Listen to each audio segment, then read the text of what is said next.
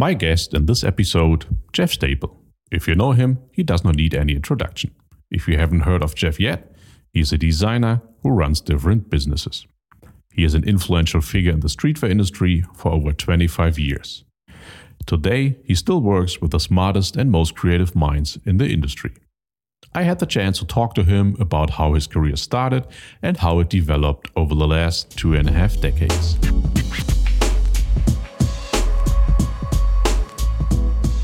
Hey, Jeff, great to have you here. Thanks a lot. Thanks a lot for your time. You're welcome. Thanks for having me on. You've done so much in your life already, and it's really hard to introduce you and, and to make everyone aware of who you are if, if people don't know you already. But is it kind of fair to introduce yourself as a designer who built several different kind of businesses? Yeah. I mean, I, I still have a hard time describing what I do as well to people. And I think it depends on who I'm talking to, whether I want the conversation to be very short and cut off or if, if I'm actually interested in telling them what I do. So I'll go with the lengthier one for you since we're going to engage in a, in a good dialogue here. Um, yeah, I mean, I'm a designer by trade, I would say. Um, and I did I did start a couple of different businesses. Uh, said very simply, I started a clothing line, um, a creative agency, and a retail store. Um, and then just based off of the successes, relative successes of those of those businesses, I'm sort of seen as a ambassador, if you will, or a thought leader in that niche field. And I guess we could get into what that niche is, um, because I think probably you know to some people when you say you do you do a clothing line, they think like, oh, can I buy it at the Gap or Abercrombie or something like that or Walmart, like and, and it's very different than that, right? Um, so yeah, I guess that that's in a nutshell what I do, but there's levels, there's many layers and levels to it.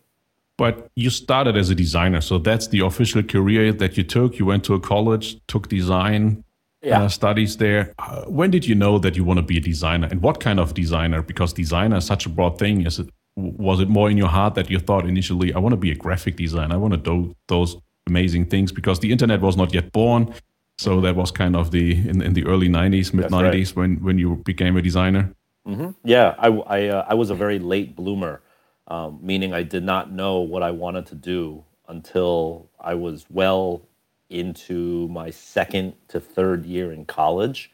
Um, so you know, I'm I'm Chinese by ethnicity. My parents are uh, born in China and Hong Kong. They immigrated to the United States to have me and and have me be you know the first ever clan member that has a U.S. passport that graduated a U.S. high school that will go to a U.S. college that will be a doctor or or a lawyer in the United States. That's like the the immigrant success story, right?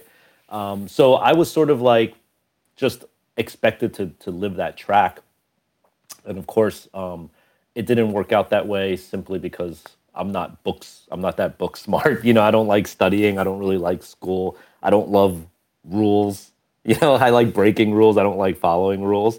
Um, but with that being said, you know, um, there's still a very deep kind of like I think this is this, the the mentality of a son of an immigrant and the only son of an immigrant. Also, you know, the only child son too. Is that like there's still this like beholden kind of like uh, dedication that I still have to make my parents happy, like in some way. So I wasn't like, F you parents, I'm gonna go run away and do my own thing and start a punk rock band. Like, like I knew I wasn't gonna be a doctor or lawyer, and I knew I wasn't gonna go to an Ivy League school, but I also was trying to make them happy at the same time, you know. And so, what happens then is you're just caught in this middle no man's land where you're neither a punk rock kid, nor are you a doctor. You're just sort of like this nomad. And that's what I did. You know, I, I graduated high school. I decided I wanted to go to New York University. Um, I had a love of creative writing, like just writing for fun, but I knew that there was no real career choice in that. So I, I majored in journalism as sort of like a way that one could potentially make a living and write at the same time. So I took journalism at NYU. And so now I'm in my first and second year at New York University, and still at that point in my life where I'm a young adult, you know, I'm 20 years old, I have no inkling or dream that I could be a creative of any standpoint. Like being a designer was fully outside of my scope of reality. There was no version of my future where I was going to be a designer. Trust me when I say that. Like, I didn't even really understand. Like, I was a big sneakerhead, meaning like you know I loved footwear and sneakers. I collected sneakers, but I didn't understand that sneakers were like designed by someone. There was like a concept. There was like a sampling. Like I thought shoes just like got punched out of a machine in China. You know, like a factory just squeezed out sneakers. I didn't understand any of it. Um, and I, um, I'll tell you what happened as a sidetrack was that all throughout my life since I was 13 years old, I've had to work. So you know, my my my family is doesn't come from any sort of means or wealth. So if I wanted any sort of spending money, I had to earn it myself. And so from the age of 13, I worked tons of random jobs. Like I I uh, delivered pizzas in my car.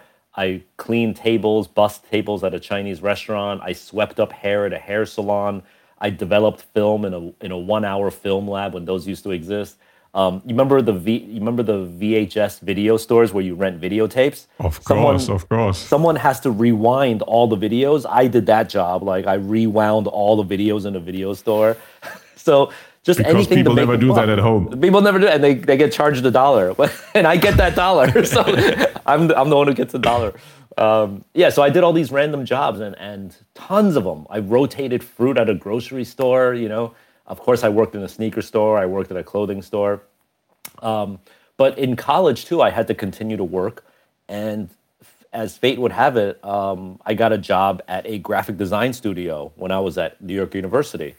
And, you know, back then, the minimum wage was like literally $5 an hour back then. And so I remember when you were looking for a job, if a job paid $5.25, you're going for that job. If you found another job that paid five dollars and fifty cents, you're going for that job. Like it's just to make that extra quarter, you know. Like that's that's what life was all about. And I found this graphic design data entry position where you answer the phone calls, you type in the data, and you send it to the right person. And it was like I think it was like twelve dollars an hour, and it was like twelve dollars an hour. That's like I'm rich. I'm rich. like that's amazing. So I applied for that job. It was in Soho, New York City, and I got the job and that was the first time that I had seen uh, people with a job called a designer, a graphic designer. I had no idea that like people could just push photos around in Photoshop all day and get paid to do that, you know? And I was like, man, this is so cool. And the other thing that was really interesting was um, they didn't want me to use your standard apps that I knew, like Microsoft Word, Excel, you know, PowerPoint. They didn't want me to use those. They wanted me to use uh, Illustrator, Photoshop, and this program back then called QuarkXPress, which is now gone. It, it you know, I don't. For those of you who know the Quark old Express, ones, the old ones remind that. Yeah, Quark yeah. Express. That was if you so know expensive. Quark, you're aging yourself. You were definitely Yeah. born in the '70s if you know Quark. It's now Adobe InDesign basically, but they wanted me to do all my data entry into those programs, so they had to teach it to me. And so I was learning these great apps. And this was the first time that I was like, you know, to answer your question in a very long winded way, this was the first time where I was like, huh, I wonder if there's like a career in this for me. That was the first time. But it was it was late, you know, really late in my life. I should have known that 20 years before, almost 30 years before, because I always wanted to be a designer, but I thought I need to be able to paint well. So Yeah. I, I was told if you want to be a designer, you need to be able to paint, but I had no clue about painting. So I became more kind of a project manager, but maybe I shouldn't have given up like this uh, too Yeah. quickly. But uh, basically, so you had no, I don't know, graphic design idols or people that you always wanted to be like that. So that is Nope. super interesting that you basically Yeah. just uh, sat there, used Photoshop to to enter some kind of data. Yeah, I mean, I was into. There was artful things that I was into. I wasn't completely like lacking in art. My entryway into art was really through comic books. So I was like a, a big comic guy. So I loved Marvel, DC, you know, Wolverine, X Men, Spider Man, things like that. And what I would do is I would I would try to redraw the characters myself. Like I would try to do my version of of an X Men, you know. And so there was creativity, but and I had sketchbooks and things um, but I never thought it could be a career. And in fact, the funny story is when I transferred, you know, from NYU to then a proper art school, which is I went to Parsons School of Design after that. Um, you know, I wanted to take design classes at NYU because I was going there already, and I thought, let's let's give this a go. Let me dabble in some design classes. NYU at the time didn't offer any design classes whatsoever. So then I, I was thinking like, man, I'm paying like $35,000 a year tuition and like I'm in, getting into crazy student debt and I can't even take a class that I want to take. And, you know, my boss at, at the graphic design studio, he's like, you know, just 10 blocks north of NYU is one of the best design schools in the world, Parsons. You should check it out. So I, I went over there and I checked it out and I was like, it just felt right. It just hit me in my gut when I walked onto the school campus. I was like, oh my God, this is what I want. There was nothing inspiring at NYU for me. And so, um, so when I applied to Parsons, the funny story is I actually used my childhood sketchbooks of comic books to get in. That was the only artful thing I had to show for my for my uh, interview. And so I'm showing my guidance counselor, the admissions counselor, like sketches from when I was eight to 13 years old. And she was just like, "Really? This is what you brought? Like a Manila envelope of your of your child sketches?" I was like, "That's all I have," but it got me in. And how did she react? So actually, they took you. Uh, they took you just because of the money, or they No, they took you it's a- because she saw some talent in in you. Yo, this is a very funny story. So we do the interview, and she's like, you know what? Let me take you on a tour. So she, we get out of her office, and she takes me on a tour of the campus, and she shows me some freshman year student work. She's showing me all this amazing work. And I think to your point, she's showing me kids who are like born phenoms. Like they're amazing painters and artists from birth, right? And she shows me that to tell me that, like, see, Jeff, you're obviously not there. like she's showing me like who I'll be up against right away, and I'm like, oh, Yeah. okay, this is a different level. But then, so we leave. She's like, uh, you know, yeah, I, I don't think it's gonna work out, and and she leaves, right? I I leave. Uh, back then, really weird side story. I used to skate.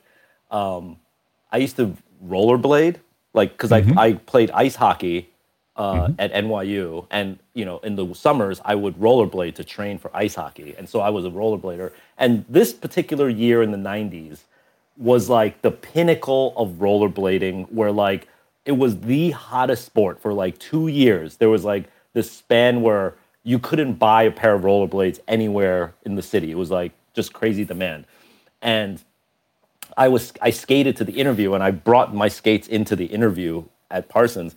And then so I remember going back to work at the graphic design studio after my terrible interview and my boss picks up the phone and he's like, "Jeff, it's the admissions counselor from Parsons. She wants to talk to you." I was like, "Oh, okay." So I pick up the phone and she's like, "Hey, I noticed that when you did the interview with me that you skated it, to the interview and you left in skates." I was like, "Yeah." She's like, "Do you offer lessons to people in how to skate? Like, do you teach people how to skate?" And I was like, uh, "Yeah, I do. I actually did. I, I did sort of like help people learn how to skate." And so I was like, "Yeah, I could teach you." And she's like, "Cool." She's like, "How about like 10 p.m. tonight?" I was like, "Okay."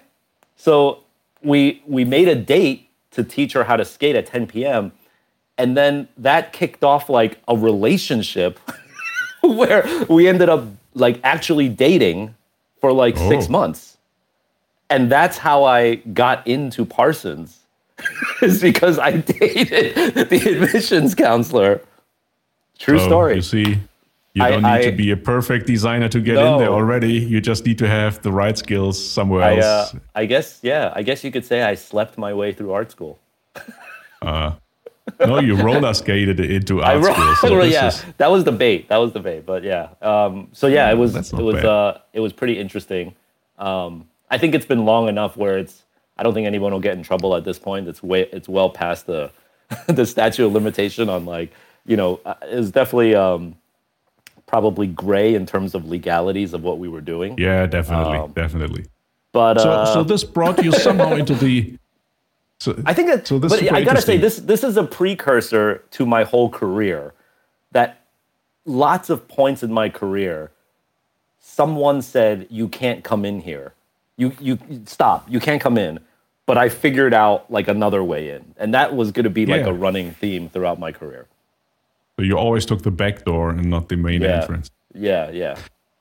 So that's quite interesting. That brought you somehow into the design. But when did you realize you have some kind of an entrepreneurial gene in yourself? So probably your family didn't have mm. that, but you started somehow then screen printing your first T-shirts uh, while you were st uh, still uh, studying. Was that already kind of the mindset of this could be a business, or was this just I do five T-shirts for myself? Yeah, no, it was the latter. It was definitely no entrepreneurial spirit whatsoever. no, no dreams of owning a company. It was uh, I was silk screening T-shirts, um, and I wanted to give them to my friends. You know, I was taking a silkscreen class that taught you how to silkscreen on paper uh, to make posters out of, and you know, living in Manhattan, you you never go into other people's like homes. Like, there's no like home parties. Every kid lives in a studio that's shared with like three other people. There's no art wall where like you're displaying art, you know, and like my friends will come over and look at my art. No. So I was like thinking if I want to make art, instead of putting it on paper, I'd rather put it on a t-shirt because I think it's such a much more powerful medium. You know, kids are taking the subway, the train, the bus, they're walking around. There's probably easily 10,000 people a day that are looking at what's on this piece of real estate, you know? And so I was like, that's a much better billboard than a piece of artwork that's hanging on a wall, you know, that maybe five people a year will get to see. And so uh, I remember I told my, my instructor in my silkscreen class, like, I'm going to start printing on t shirts if that's cool. And she was like, no, you, you can't do that. This is only for posters. You can't print on t shirts.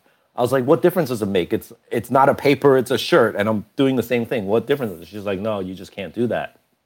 So that was very frustrating to me. So me and one other friend, we decided to figure out a way to break into the silkscreen lab at night. We would leave the windows unlocked during the day, and then at night we would literally break in, crawl in through the windows, throw t-shirts in through the window, and then in the middle of the night we would be printing t-shirts all night long. And we did that night after night after night. It was the time of our lives, essentially creating our own little sweatshop uh, at school and the purpose of me doing that was literally to answer your question, just to give my friends these t-shirts. That was it. So I would make up to maybe 20 and then I would give them to my 20 friends. And then sometimes on campus, I would see one of my friends wearing the t-shirt and it would be like the highlight of my week. And that was the only purpose of doing it. There was really no uh, dream of having a fashion brand or a business at that point. It was merely a form of communication for me. Yeah, and I think that has changed to, to today. So now there are so many ways to print your t-shirts and there are thousands of websites where you can just get t-shirts printed and everyone is kind of doing it and, and hoping to become famous. But your way was a total different motivation back then. And yeah. then uh, March 7th, 1997 came along. So yeah. was that a, a turning point in, in your life? And then Massive. Yes. March 7th, 1997. That was my birthday. Um, I had just dropped my girlfriend at the time off to get her hair done, uh, and you know, which takes three hours. So I said I'm gonna walk around Soho for three hours and kill some time. Uh, dropped her off and walked up Lafayette Street in in Soho. Lafayette and Houston is like a very, um, you know, if you've ever visited New York, it's a very classic intersection of Soho. And there was a shop there of this old streetwear brand called Triple Five Soul which was one of sort of like the grandfather of streetwear brands. And they had a they had a store and they sold other brands. And I walked into the shop wearing one of the T-shirts that I had printed at school, mind you, by breaking in again. And uh, the shop manager was like, "Hey, that's a cool T-shirt. Where'd you get that?" I said, "Oh, I made it." He's like, "Wow, cool." He's like, "If you want to make a dozen, we'll put them in the shop." I was like, "What? Like a, a boutique in Soho like wants to carry twelve of my shirts?" And that was really the first time that somebody wanted to transact and do business with me. It was like my first order, a 12 shirt order. And, you know, um, I had to break back into school to make those 12 shirts, you know, uh, and I delivered them and uh, they sold out very quickly. Like within a week, they sold out. And so he ordered another 20, he doubled the order to 24. And another shop across town in Soho, a very legendary store that's still in is, is in existence today. It's in Los Angeles now. It's called Union. Um, they ordered also 12, 24, 36. You know, the, like it kept selling out. And so this whole time I'm still breaking into school making these shirts. Like now, like I'm, I'm carrying like 70 shirts into school and like printing them all night long. It was crazy.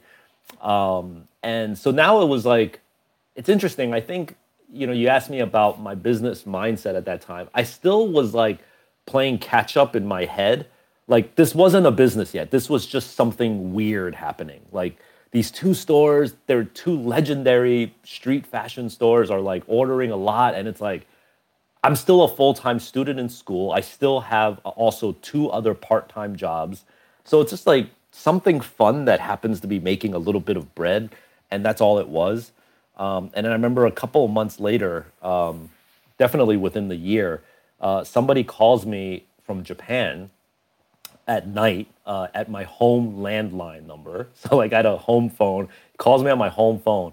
He's like, "Oh, I got your number from Union. I visited New York recently and I bought a shirt, uh, and I wanted to know if you can ship some to Japan."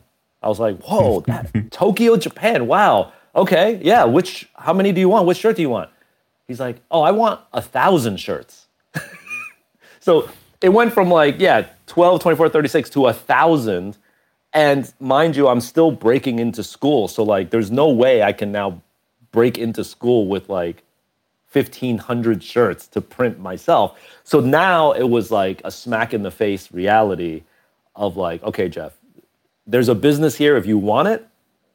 If you don't, you can hang up the phone, say no, thank you, and just go back to being a full time student.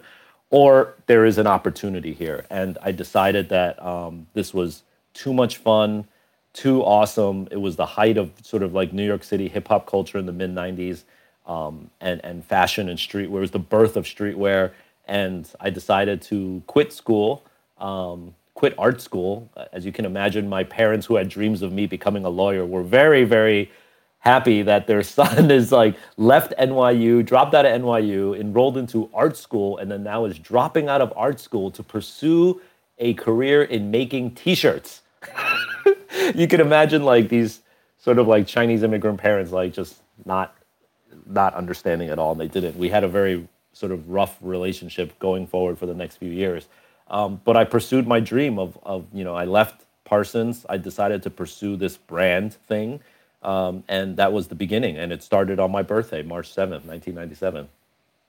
Yeah, and by accident and not even planned. So you ended up uh, being in two of the coolest stores back then. So probably a few hundred meters away was the Supreme store back then, and yep, there was still yep. Stussy, but Union yep. was just right somewhere in there around 98. I was the first time in New York, and I've been in Union, so I could have bought your T-shirt back then already, probably. Did but, you ever go in the original Stussy store on uh, on like Mercer before they moved to Wooster? Did you ever go to that store? It was I across from the Mercer Hotel at one point. Like it's where Miu Miu is now. I always remember this blue huge flag hanging outside. Yeah. Uh, with the holes in it when the wind was going too heavy, that the flag is not tearing apart this flagpole. yes, and yeah, yeah. I, I, that that will always stay in my head forever because I've never seen those huge flags in front of a store, and there was this Stussy sign, and I just totally loved it because I'm from Germany and we always, of course, wanted to have the cool stuff that was available in the US. And there mm-hmm. was no internet and nothing where you could just order it. So it was really hard to get those brands and those things over to Europe. Right. So that, that was like like heaven for a, I don't know, I was 20, 21, 23, mm-hmm. around that age when I came there first. So by accident, you somehow had the best stores. And I think this was the foundation for you to build anything on top of it. Um, just out of curiosity, do you still have contact to the person who bought your first T-shirts? No, I really wish I did. I know I know their name and everything, but like, they're I, I don't know them. I wish I had kept in touch, but I don't think he's the type of person that like is social media savvy and he has an Instagram. Like I've looked for him and I can't find him. And in this day and age, if you can't find somebody online, it's probably because they don't want to be found. Exactly. but with Union, so they're super successful till today, and I think this is an art form, uh, even uh, 25 years later, mm-hmm. being still successful in this business. So, did you call your brand back then already Staple, and and how did you come up with a pigeon as a as a logo kind of thing? Yeah, the the brand was called Staple right away because you know when that guy, um, his name is Deflon, by the way when Deflon placed that 12 shirt order, he's like, I need a name of a brand to put on the purchase order. you know, and like you need a you need a brand name to put on the label too. You can't just have it say Hanes or Gildan or something like that, you know. So I went back and I was like, oh man, I need a brand name now, and um, I came up with the word staple um, because you know I was really inspired by hip hop culture and music at the time. But if you were a fan of hip hop music and you wanted to wear hip hop fashion, that meant wearing brands that were like really, really gaudy and loud, like Fubu and Sean John and Pelle Pelle and Karl Kani, like these triple extra large, huge oversized gear with huge logos all over. You know, and it was that was if you liked hip hop, that's how you had to dress. Baggy pants, baggy shirt, oversized logos.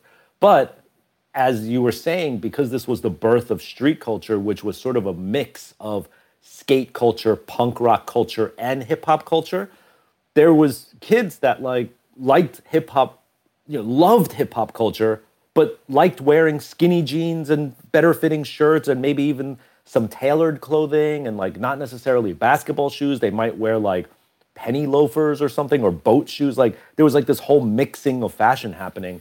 And so I was like, um, I wanted to be more about inspired by hip hop culture, but really more about the raw, essential elements that you can't live without, not the glitz and glamour and the uh, the gaudiness of it, but the essential of it. And so instead of calling my brand like all the other brands were like you know rap wear or Wu Wear or like you know hip hop triple XL whatever, I was like I'm gonna call it staple, like the thing that you can't live without, the raw essential element that you can't live without. Um, and I just called it Staple, you know. And uh, I my name is is technically not Jeff Staple. That's not my government name. It was actually Deflon, the the manager of that Triple Five Soul store. I called a Staple. He's like, cool, that's a great name. And um, I remember too, my first logo that I had in my shirt was, um, you know, when you go to a Chinese restaurant and mm-hmm. they have the chopstick package you know, like I happen to have like, you know, like you get like your utensils and like yeah. you your chopsticks. And on the side, yeah. there's like little instructions on how to use chopsticks. You yeah. know, I took that illustration of how to hold chopsticks and I removed the rice and I put the staple logo in the chopstick. Into it. And it was it was kind of like a, a, a reference to me being Chinese. It was a reference to the fact that staple is a rice is a staple food of people, you know. And so yeah. there was like a little double entendre thing. So that was my logo back then. And uh, I remember that when I dropped off the shirts and I left, Deflon was like, "All right, thanks, Jeff Staple." I'm like, "Whoa, whoa, whoa, whoa, whoa! I'm no, no, it's I'm not Jeff Staple. Staple's the brand name. I'm Jeff Ng. They're like, and he was like, "Nah, nah, nah, you're Jeff Staple." I'm like, "Don't, please, don't call me that." like, I didn't want to be. I didn't, you know. There was a couple of like, I think Marc Ecko was probably like there was a brand called Ecko which was really big in, in that time. And Marc Ecko was like a big figurehead, but I didn't want to look like I was trying to be like this guy that had a brand name as his last name, like Tommy Hilfiger or Ralph Lauren. Like I didn't want to do that. But he called me Jeff Staple, and it's unfortunately or unfortunately it just stuck, and no one would call me by anything else besides Jeff Staple. So I became Jeff Staple. but interesting. So I, I really wondered how that came along. So no, no, I know. Yeah. Oh, you, and then you asked me about the pigeon, uh, which is this logo here. Um, yes. The pigeon came about a few years later. Uh, so just to give you some time from this was like 1997, 1998 when I when I first sold this. The pigeon didn't come into play until about 2003, 2002, 2003. So it came like five years later. Yeah, but I think it's smart. It's it's just so New York, and you see it everywhere. You basically see it in every big city, and, and no one had that logo. So if you look at it, so it's so simple, but somehow genius as well. uh, although yeah, everyone would say, yeah, Pigeon is not very sympathetic, but it didn't seem genius back then. Trust me. Like, you know, I was a fan of brands that had animals as their logo. As I mentioned, you know, Polo Horse, Marc Ecko had the rhino.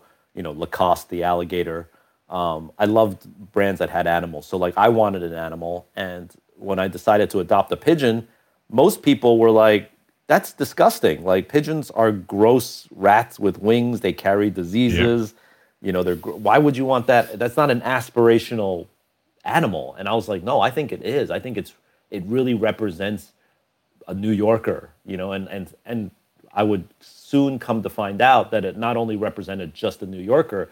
but it represented everyone who's just trying to make it in this in especially in an urban environment. You know, like if you're living in a city, if you're young and you're people hate on you and, and people doubt you and you are just trying to survive every day, that is exactly what a pigeon has to do every day is like figure out how to survive in a city that no one wants them in.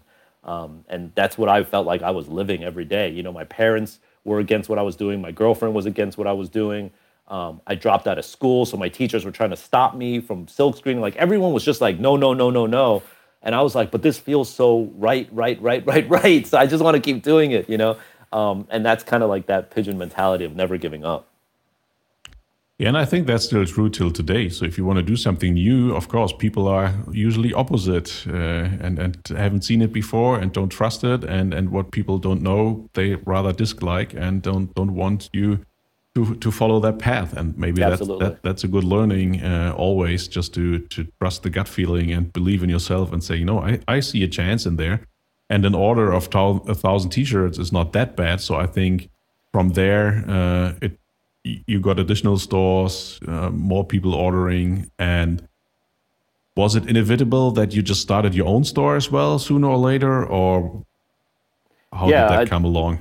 In uh, five years later, in 2001, I decided to open up my own store, um, and you know, this goes back to you asking me about my business acumen.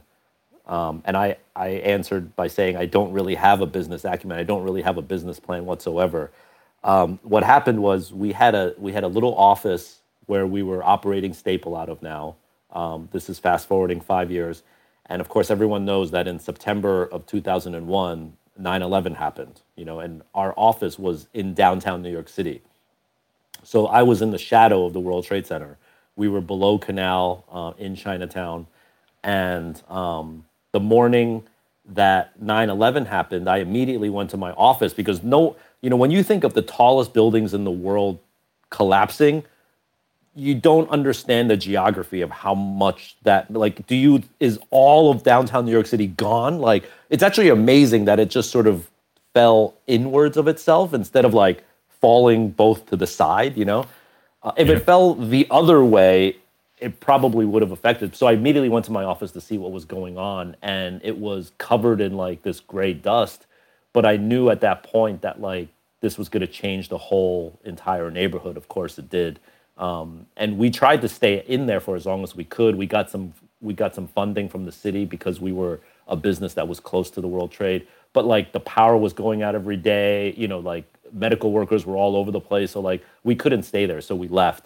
Um, as a side note, I still had as a hobby during this time, I was DJing in nightclubs and lounges throughout the city for fun. Like I was I was a old school vinyl like seven crates of record carrying with me DJ at like nightclubs in the city.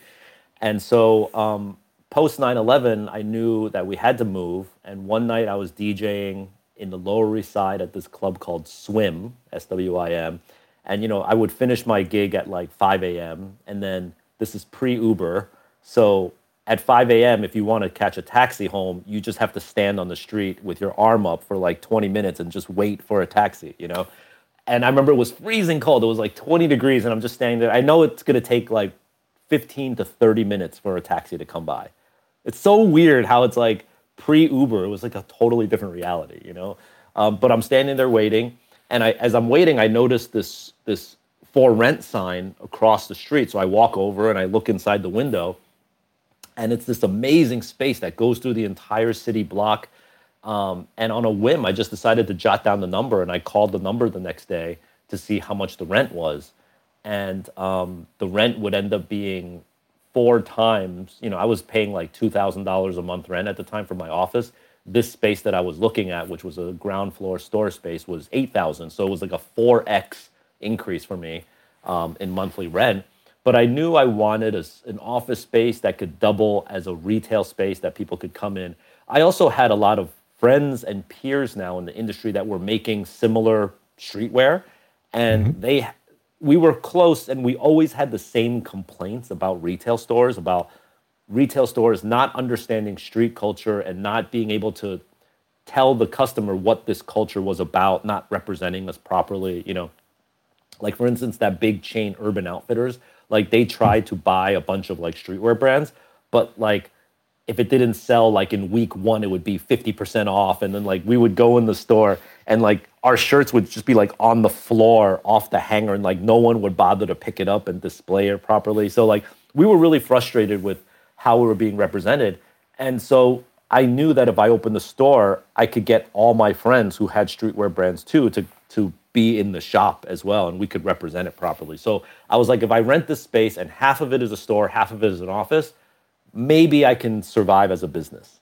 Again, no five-year P&L, no expense plan, nothing. Just pure necessity because of 9/11 and gut like this feels good and it's needed. Let's give it a try. And so we opened up a store. We called it Reed Space, uh, R E E D. Reed was named after my high school art teacher uh, in high school, who was really inspirational to me. His name is Michael Reed. So I named the store after him. Uh, and we opened for business and had a couple of cool New York brands, a couple of Japanese cool streetwear brands that I that I met when I would travel out there, and I would literally bring them back in a duffel bag. And then the and then there was a curtain in the middle of the store, and then behind it was the the design studio that was making the clothing. And at this time too, our clothing line was getting so popular that other companies were asking me to design things for them, whether it was like an ad campaign or or a logo or an album cover or a flyer, whatever, all these odd jobs. They were asking me to design stuff because they liked what they saw from the clothing line. So I was also accepting this kind of business. So there was kind of like two companies organically happening at once. One was the clothing line and one was the design services, let's call it. And then now I had a retail store. So going all the way back to the beginning of this interview when you asked me what I do, it's still those same three things, but back then in 2001 in the Lower East Side of New York City, it was all held within this 2,000 square foot space. And now each has expanded into its own tree with its own branches, but it all germinated from that that little 2001 Lower East Side space.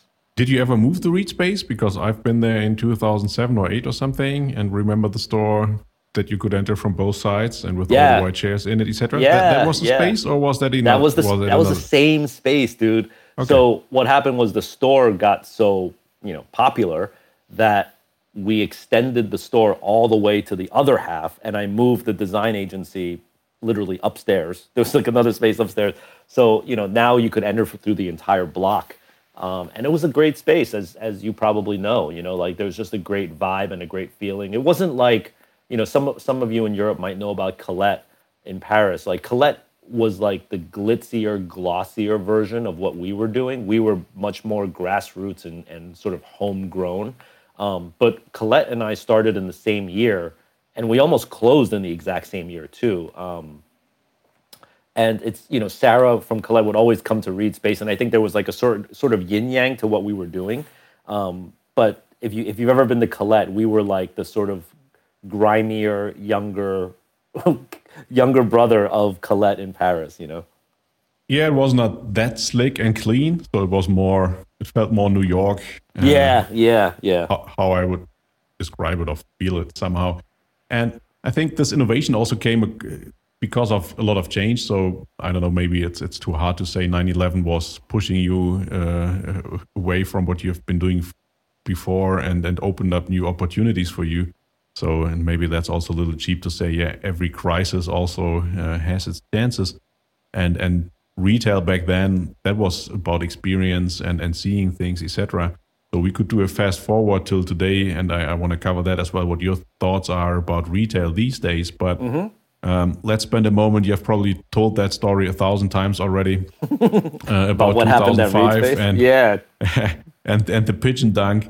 Um, yeah sneaker collaborations were not that big in 2005 so no. it's hard to imagine these days everyone is doing them and there are drops every single week and their mm-hmm. sneakers app is sending out push notifications every second day to register for some kind of new drop so there was no internet no nothing so people had to stand in line for something how did people even know that you're doing a nike and how of course i can imagine nike somehow got aware of you. You sold probably some of their stuff in your store, so you met the mm-hmm. right people at Nike. and then you just basically said, "Hey, let's do a shoe." Was it a little bit like that? A little bit. Uh, I mean, we were we were already designing stuff for Nike behind the scenes, like um, you know, kind of like freelance. I would call it design projects, not collaborations. But we were also designing shoes too. It's just that the shoes, the word collaboration on shoes hadn't happened yet. So it was like artist designs a shoe. It was somewhere between a proper collaboration and a work for hire freelance job. There wasn't really like a word to define it quite yet. Um, so we had designed like uh, like half a dozen or dozen shoes at that point already. So there was already a fully open relationship, dialogue. We were like an approved vendor of Nike. You know, there was a you know they could pick up the phone and call me, and like we could work on a project. So the Dunk is probably next to the Air Force One, probably like the most uh, uh, popular and, and iconic model of Nike. And you know, in the past few years, I would argue that the Dunk is even more popular than the Air Force One. Um, so the Dunk was having an anniversary year, and uh, someone from Nike called me. His name is Marcus. Um, he said, you know, would you be interested in designing an anniversary Dunk that's dedicated to the city of New York? And I was like, of course, fuck yes, of course. You know, like he's like, all right, cool. Come up with some ideas and let me know. And uh, you know, we my team genuinely came up with different New York themed ideas on a dunk. Like we tried like Statue of Liberty dunk and the subway dunk and the taxi dunk and stuff. Um, but as I mentioned to you, you know, we were developing this pigeon logo, which was not necessarily for a shoe and not necessarily purely for New York, but as I mentioned, the DNA of what it means to be a New Yorker was embedded in the pigeon. So we said, what if we made the dunk look like a pigeon bird? And then, like, you know, we designed like this shoe that had like gray uppers, pink bottom, like the pigeon feet. And then maybe if we actually embroider the pigeon right on the heel, just to make it very evident what this means, this could be interesting. And we loved it. And we showed it to Nike and they didn't get it at all. Like, pigeon? we asked you to design a shoe dedicated to the city of New York and you come back with a pigeon? you know, like sneaker? And the great thing about Nike is that, like, explain to us why. And I explained it and they were like, all right, listen, we chose you as our design partner. If you tell us this means New York, we believe you. We're from Portland, Oregon. We don't understand New York. That's why we even asked you to do this. So if you tell us New Yorkers will get this, fine, we trust you. And so the pigeon dunk became born. And um, what happened was when we, you can Google this if you want, just type in pigeon dunk, Nike pigeon dunk, whatever. You'll find tons of videos, documentaries, mini documentary series, like tons of people have covered this. But what happened is when we released this in our store in 2005, there was like this, you know, camp out lines, riots, NYPD, SWAT team, people arrested, people brought weapons, like people got hurt, like it was just crazy. Next day it was on the front page of the New York Post, it was on the evening news. It was like the first time that the whole world saw that people were really fanatical and crazy about sneakers. Before that, it was a very underground, if you know, you know, subculture. After the pigeon dunk, every grandma in America was like, did you know kids line up for sneakers? Did you know kids are on eBay paying $300 for sneakers? It's crazy. That was really the shifting point in the culture. Um, and I'm, I'm lucky that I was, I was part of it, you know? So today you would just do a Insta story to announce that. But, but what did you do back then? Because there was nothing. nothing. Did you do a I print ad, or did you just tell tell some of no. your customers, or the it only, was just like the only way you could even communicate through, back then was through um, chat for chat groups, like you know forums, right? Yeah. But I wasn't on those forums. I I was on on them. The the kids are just so fanatical, you know, similar to like Comic Con kids or like you know Pokemon guys nowadays. Like they're just so fanatical. They have people that work at FedEx and UPS that are in on it, like all these like insider trading kind of news, you know. So I I assume that these kids knew because I remember when we got the FedEx package of our shipment of shoes. Um, I remember once FedEx dropped it off and I like opened the box to make sure, okay, these are the pigeon dunks. Our phone started ringing immediately. Like, hey, we heard the pigeon dunks have arrived. Is it true? Like, I just opened the box one second ago. So I really feel like there's like insider information happening. And so right from that day, kids started bringing tents, like camping tents, and pitching them in front of my store five days before release day in February, New York City. There was a blizzard. It was like freezing cold blizzard. And kids brought sleeping bags, tents, camping chairs, and they just all lined up in front of the store five days in advance to make sure that they get this shoe that I think you know represents New York to them. Yeah, I think 300 were made. Is that correct? Or yeah, 300 total were made. Uh, we had 150, um, and you know, uh, eBay was the only way you could resell after that. You know, so we sold the shoe. The retail price on the shoe was seventy-two dollars and fifty cents. seventy-two dollars and fifty cents. That week on eBay was probably going for 300 to a 1,000. And nowadays, today, uh, you couldn't spend less than $30,000 to get a pair of pigeon dunks. Um, in fact, just late last year, they were auctioned off at Sotheby's, um, official Sotheby's auction for like over $60,000 for a fresh pair. So it's become like this real holy grail of the culture and of the art world now at this point. Um, so it's, it's pretty amazing. Do you have one or two originally packed and sealed, still hidden somewhere have, in a no, I have one that I wore that I wear. You know, so it's my one. I don't have one fresh pair of pigeon dunks, if you can imagine. Yeah, yeah, and and the guy who sold them now for thirty thousand made more on them than you did on the hundred fifty that you thing. sold on your yeah. store on, on yeah. the whole thing. but but how much of a burden is this as well at the same time? Because you know, once we get older, um, you're always still connected to this launch. And yes, this is great on the one hand, but you still want to be relevant today. So you always need to keep reinventing yourself, etc. And at least I can assume you don't want to be the old guy who talks about the great days when people were camping out in 2005. so how how hard was it, or is it still today, to to be some kind of relevant still in this industry? You're a legend in this industry, so this was probably one reason. And especially today in 21 uh, and also last year, so tons of uh, Nike Dunks were released, and, and Nike was hyping up the Dunk again. Yep. And even my son, he's 15, and he knows you because of the story back then. And when I told him we are talking, he's of course, oh, what the heck? Uh, so th- th- this Dad's cool. Somehow, yeah, it's it's cool on the one hand, but don't you feel this pressure as well a little bit? Just saying, damn, yes, I'm getting older, and and all the new shit that is happening these days am I told for it? How do I keep relevant and not being mm-hmm. the old uncle talking of yesterday? Yeah, a, little bit. It's I wouldn't even call it pressure. Pressure is probably too hard of a word, but it is an acknowledgement that I cannot and will not rest on my laurels of past successes.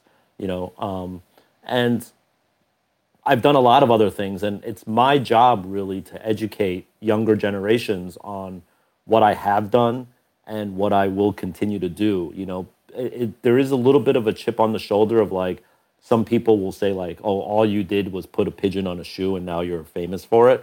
But you know, those people are called haters, and you're always going to have haters. And I don't pay it no mind because, like, if you even just sat down for like one minute with any of those haters and had a conversation with them, like they will realize that you know, it takes a lot more to do anything for 25 years. Like, even if you had like a laundromat or a hardware store, and if you kept it open for 25 years, that's an accomplishment.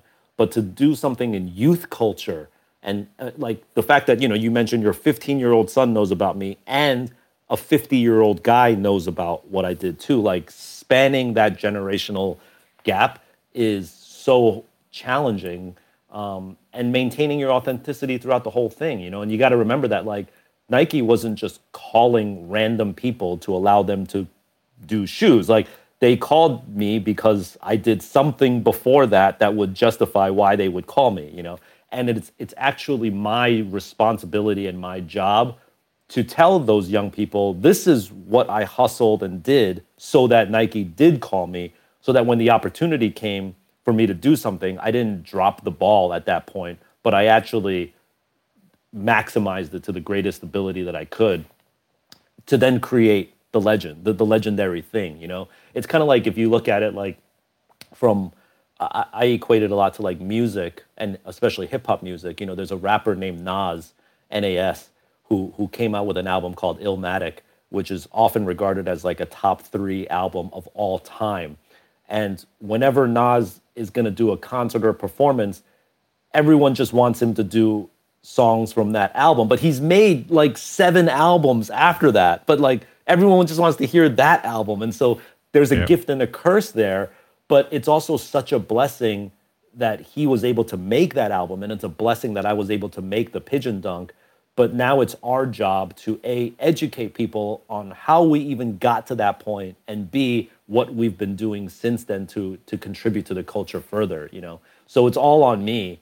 Um, I don't feel any pressure from like outside people or the haters. It's just, and it's not in my nature either to to sit on my laurels. Like that's part of the reason why I don't own a pair of fresh pigeon dunks. Is because I don't want to put this thing in a trophy case and just look at it every day and be pat myself on the back and be like, that in 2005, Jeff, great job every day of my life. You know, like I kind of want to just forget about it and like move on. You know. Yeah, and I think from the outside, things always look simple. And having an idea like, hey, let's do a t shirt brand, that's quite easy. Um, but doing this for 25 years, as you said, and having the guts in the ups and downs, and probably in 2008, 9, uh, retail, everything was really hard and, and things were not that easy. But sticking to it and just keep going, not a lot of people do that. Just as you say, mm-hmm. for 25 years, running a business is really hard. Yeah. And fast forward till today, you're still doing Staple and you mm-hmm. still have your kind of agency business. Uh, now it's mm-hmm. called Reed Art Department. Yep.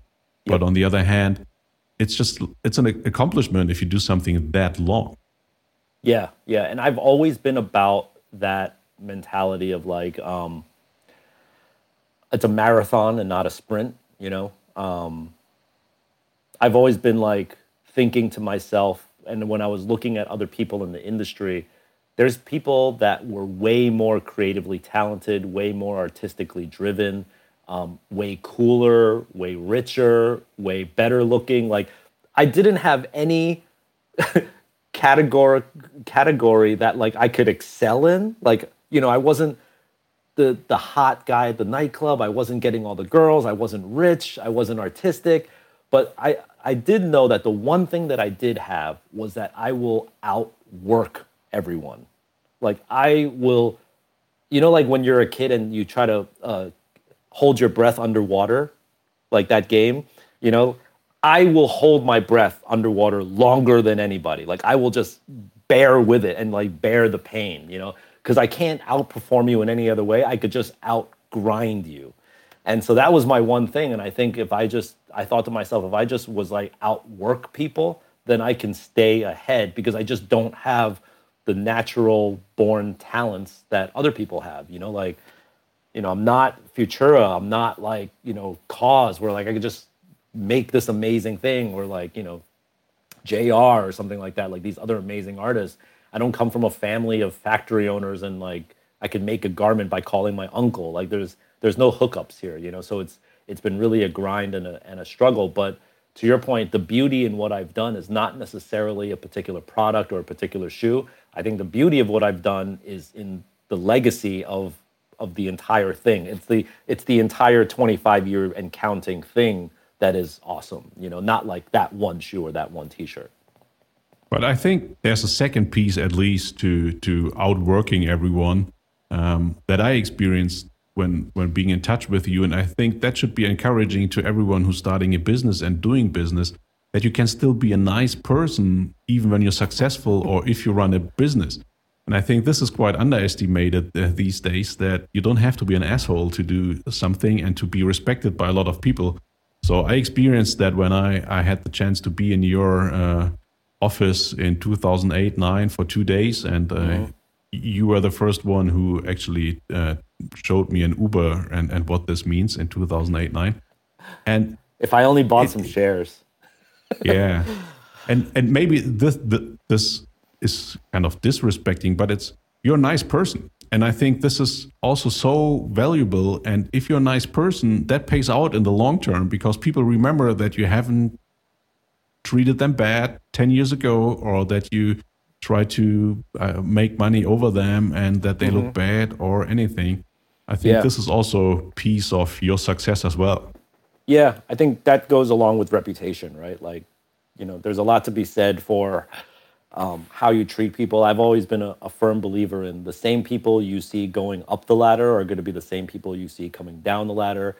I've always experienced growing up a lot of like prejudice and just misjudgment, you know, um, like, and I never want to treat somebody that way, you know, no matter like, and you never also, you never know who you're talking to. Like, you could be talking to someone that you think is a complete bum, but he's actually the CEO of a billion dollar corporation and you just screwed yourself, you know. So you want everyone to give you your time and respect to speak and like address yourself. You should also give everyone that time, you know, to to let them be themselves. Um, I remember one time when I was young, I, I managed, this is even pre staple, this might be like 96 or something. I managed to schedule an interview with the with the Versace group to to show some of my work and to, like to do some freelance work for them. So I go to the I have my portfolio ready. I try to dress like in my mind the best that I can dress. This is a Versace meeting. I go to the Versace headquarters in New York City. I have my portfolio case and everything. And I walk into the front lobby and the security guy says, "Hey, hey stop. Service entrance is in the back." he wants me to use the entrance he probably thought I was like delivering food or something, like because I'm Chinese. Like he's like deliveries are in the back, and I'm like, yo, I'm here to meet Versace. Like I'm not here to make a delivery, you know. And he made me go through the back, and I remember when I exited out the front, um, I didn't. I didn't get mad at him, and it was a real pivotal point because I could have been like, "Yo, fuck you, man. You know, do you know who I am? You know." But like, I'm like, no, you're just doing your job to the best of your ability your the prejudice that you're putting on me is actually a reflection of yourself more so than it is of me. And so mm-hmm. I was just like, "Have a good day, bro. You know, bro. Have a have a nice one." And I I walked out the front door, and he was like, "Wait, why didn't he walk out the back entrance?" You know. Um, and so like that always like you never know who you're talking to. Don't do that to people because that could really screw you over. You know. So just give everyone respect. Like from a janitor to a CEO, I talk to everyone the same. Jeff, we could spend another hour. Um, maybe just one last question at least. Yeah, sure. Um, so so many things have happened uh, in the last 12 months around COVID, etc., and we don't want to go into this. But what kind of chances do you see coming up in the future? So retail has totally changed. Everything is moving toward online, etc. But are there particular things that you think this is what I'm excited about, and this is what I want to get going, and this is what what's going to change for the positive? Yeah, I think you know it's it's funny that we talked about what happened during 9/11 and how that really affected my business in a really monumental way. You know, you could one could argue I've never thought about this before. I've never even observed this before until right now. One could argue that if it wasn't for 9/11, the pigeon dunk may never have happened. That's a distinct yep. possibility, you know? Yes. Like because all these things like Reed Space had to happen. I wouldn't have gone to Reed Space if it wasn't for 9-11 you know? So like i think we're now in a similarly you know obviously much worse but similar sort of like global catastrophe catastrophic moment that has affected everyone. And some people will look at it as an opportunity to wave the white flag as they say and be like oh life is too hard. I give up. It's it's just too hard you know and some will see the opportunity as like, no, there's still a lot of great things that could happen out of this. And I want to be able to tap into that. And that's what we've been doing. We've never been busier. We've never been more successful in these COVID years. Now, my prediction coming out of this is that what this did do was it it it reset our values and it, it hit a big reset button in terms of um, our appreciation for each other as people in real life situations, like just shaking the hand of someone, giving a hug to someone, um, interacting with someone in real life, whether it's at a store or a concert or a restaurant, the value of these things will be increased dramatically. And I think they will stay there. I don't think it's going to like, we're going to come back and then we're going to lose sight of it very quickly because the one thing about this particular virus is that we all know that it can happen again and it can mutate. So we're now prepared for the fact that another COVID type virus can infect the earth. And so we have to be very precious about the time that we have with each other. I think that very innate value will stay with us. And similar to how now, this is not the greatest of analogies, but you know how like there's all these electric cars and self-driving cars and Teslas, but there's this group that understands why you want a six-speed manual transmission BMW. There's still that group. There's that group that understands why you want to invest in a 12-inch vinyl wax record, right? And these like vinyl right now is outselling CDs. It's like they've never had more sales in vinyl records. So I think in real life experiences, restaurants, festivals, even just family gatherings now are going to be so amped up in terms of value that it's going to open up a whole market of like, you know, just things that I can't even think of, but I just think that like these things are just going to be like really cherished and people are going to really value them, you know? Um, and I can't wait to see what that does for humanity that we're going to remember what it was like during COVID and how important it is that we don't want to lose sight of the fact that being together in, in person is so important. You know, I don't think Zoom's going away. I just think that when you have an in-person meeting now, you're going to cherish it a lot more and put a lot more time, effort, and value into it. Yeah, and you choose more wisely. Do I really go there? Uh, do I spend all this time? And or maybe yeah. I do it once a year or twice a year to spend some good quality time with a business partner, and then the rest of the year we can be in Zoom calls instead of just yeah. being on AirPods uh, forever and all the time. Yeah, and more so, importantly, you know, it's not just about being on Zoom calls. It's it's the af- it's the aftermath and the re- the ripple effect of that, right? So if instead of me flying to you know um, Tokyo to have this meeting and spending a week, I will now make that a Zoom call. And those six and a half days that I've saved, I'm going to spend that with my children. Like Exactly. That's the shift. It's not just about like let me exactly. let me save this hour, you know, or something like that. It's it's values, um, and quite frankly, any business that let's say today might be sacrificed. For example, maybe like fashion trade shows might not come back, like because we've been able to figure out how to do business without them. Maybe they were on the way out anyway, and yeah, maybe I think this, so as well. Yeah, and this just accelerated everything and made everyone see it in reality. You know. So any business that is is gone away because of this, maybe they were on their way out. Yeah, I think so as well. And this is the only catastrophe that we as a global community have experienced. So 9/11, yeah. yeah, we saw that in Europe on television and yes, we were somehow impacted and I don't know, stock markets were mm-hmm. halted for 2-3 days and yes, oh, we can't travel to New York for the next few weeks and months uh, because there has been this uh, terroristic attack. attack yeah. And yes, they're going to the Iraq to Iraq and, and do something there, but the rest of the world was not that much impacted right. and everything kind of went as it was before. But now mm-hmm. you can talk to any person in the world, everyone knows what COVID is, and every single person had some kind of an impact. And I think also that that a few things will come out of it um, that we might even like uh, looking back, even if you're not aware of those today. I agree. Yeah, it's the only thing that affected all of us. Notice, do you remember before COVID, there was all this talk about like every week in the news was ISIS and, you know, Al Qaeda and like North versus South Korea and all this stuff. Have you noticed since COVID, like there's been almost no talk of these like internal political beefs? It's because we're all fighting the same thing. It's almost like everyone was like, yes, I hate blacks, I hate Jews, I hate gays, I hate whatever, you know, Palestine. But right now, we all have one enemy. So let's all put down our gun for one second and let's all fight this common enemy. You know, and it's that's like the silver lining of all of this is like, oh wow, we we're all at the end of the day human. We all bleed and we all can die.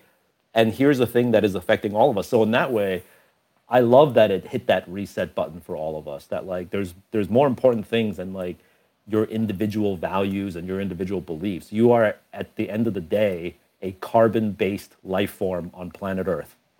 Don't forget that. Yeah, and I hope it stays like that and not yeah. that once everything is back to normal, that, okay, we're bored now, let's fight each other again. Yeah, I guarantee and, and, you uh, that is what will happen, though.